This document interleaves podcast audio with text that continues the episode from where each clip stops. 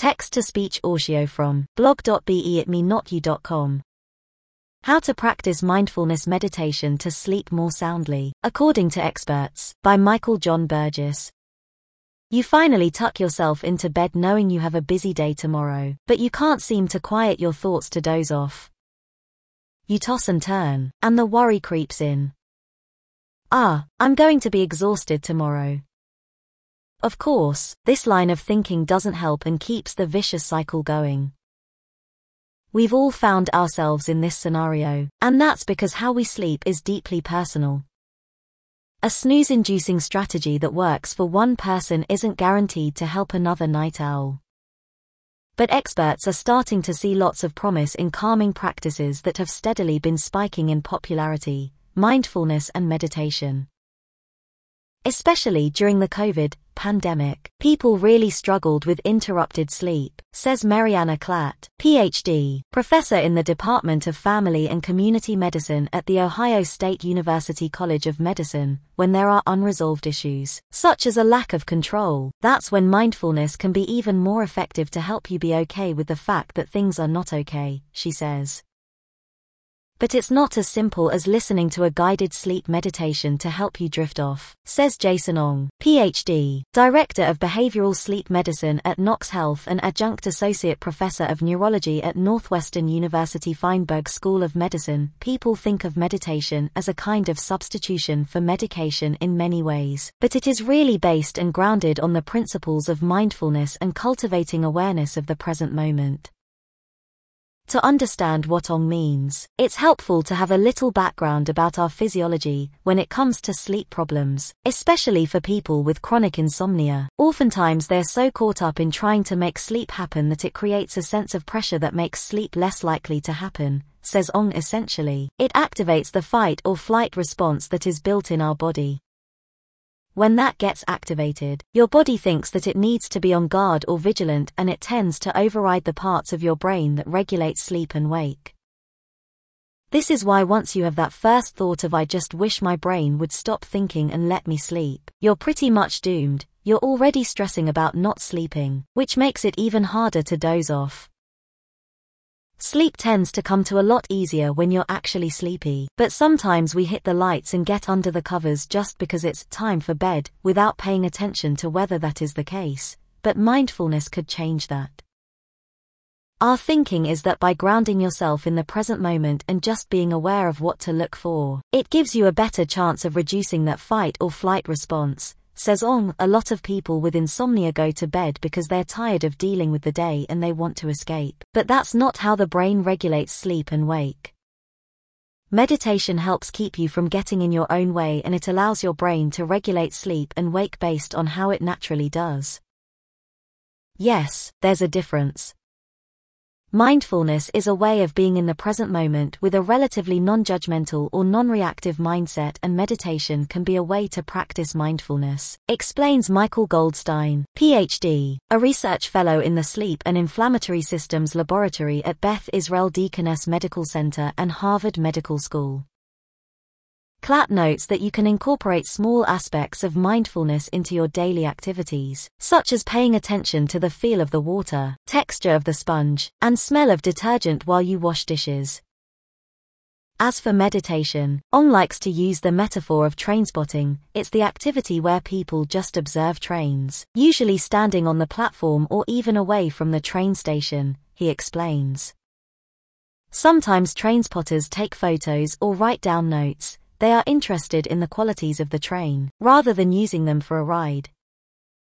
Now, imagine that your mind is like a train station, your thoughts and emotions are like trains coming in and out, said Ong. Most of us use those thoughts to analyze, judge, or do something, like people who use trains for transportation. In the case of meditation, you're not trying to do anything with the trains in the station, you're standing on the side observing them. You can't shut off your mind, says Ong, but you can make it work differently by watching your thoughts and emotions, rather than trying to get rid of them. When you do this, the intensity of your thoughts tends to dissipate so they're not activating your stress response system, boosting your chances of falling asleep. Studies have found that both mindfulness and meditation can help you snooze, but scientists are still trying to figure out why. Is it that general mindfulness makes you more aware of what's going on in your body, so you know when to go to sleep? Or is it that meditation helps your body calm down and your mind avert sleep stopping rumination?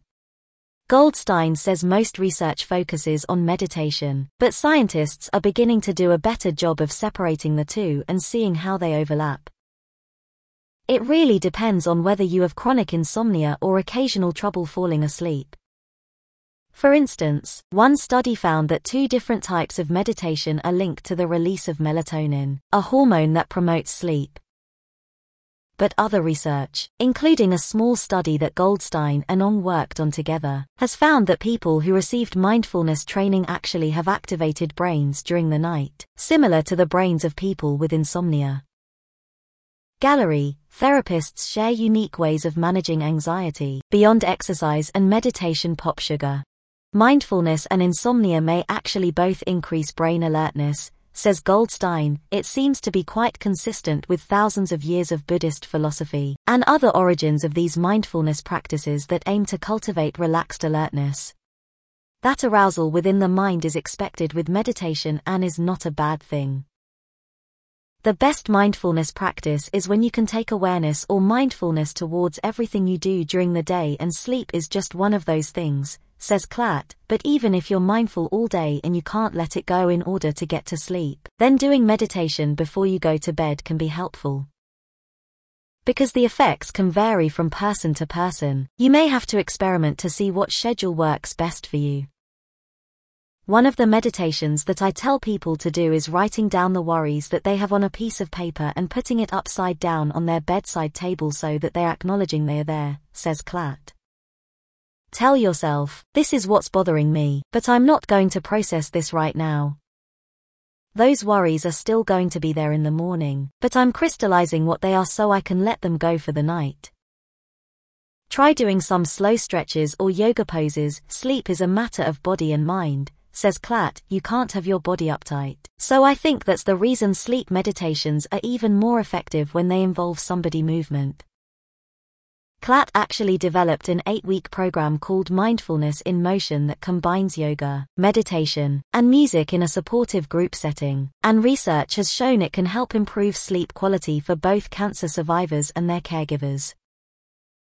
This is especially helpful after doing some pre-bed stretches, get under the covers and tighten each body part so that you're holding your whole body in tension for several seconds there. And then begin to release each body part, one at a time, suggest Klatt, it brings your body to a relaxation that is so effective before you go to sleep. The body scan is one where a lot of times people do fall asleep, says Ong. Lie down and get comfortable. Then, starting with the top of your head and making your way slowly down to your toes, pay attention to every single body part including things you might normally overlook like ears, lips, shoulders, fingers, and knees and notice how each one feels. Don't judge, just acknowledge sensations. Things with breathing seem to be really helpful, says Goldstein. In fact, one study of his found that yogic breathing helped college students better manage stress with belly breathing. The goal is to breathe from your stomach area rather than your chest area. I often recommend having a hand on the belly and a hand on the chest, says Goldstein, that helps you notice the breathing of the chest and the breathing of the belly. There are stronger connections from the belly to the diaphragm so when we belly breathe, we're activating those relatively calming connections more than when we're breathing with the chest. If you've tried a few things and sleep just isn't happening, Klatt suggests you stop and simply tell yourself, I don't have to get to sleep, I'm just going to rest. I think that that can be a helpful practice because you know how it is. Your mind's going and you think, oh my god, I'm going to be exhausted. I have to get to sleep, she says, and if you just give up the fight and you think I'm just going to rest, that's mindfulness in and of itself. It can help to do a little homework and educate yourself about mindfulness so you have a better idea of how to incorporate it into other aspects of your life and, as a result, reap the benefits in your bed. Some apps are pretty good in terms of just getting a basic introduction to mindfulness, says Ong, who works with Headspace. There's also the mindfulness based stress reduction program, which are courses that are about eight weeks long and are a deeper dive into mindfulness. People will commonly try a meditation practice for a night or a few nights and not notice a difference, but sleep naturally varies night to night, says Goldstein. He suggests keeping a daily log of things like sleep quality, meditation, naps, exercise, substances like alcohol, caffeine, or medications you take, the time you get into bed, the time you turn off the lights, middle of the night wake ups, how long it takes to fall asleep, and what time you get up in the morning. Try to notice patterns in how certain behaviors affect your sleep over time and give any new changes a week before judging if they're helpful. It's also crucial to see your doctor for a sleep assessment if you're really struggling.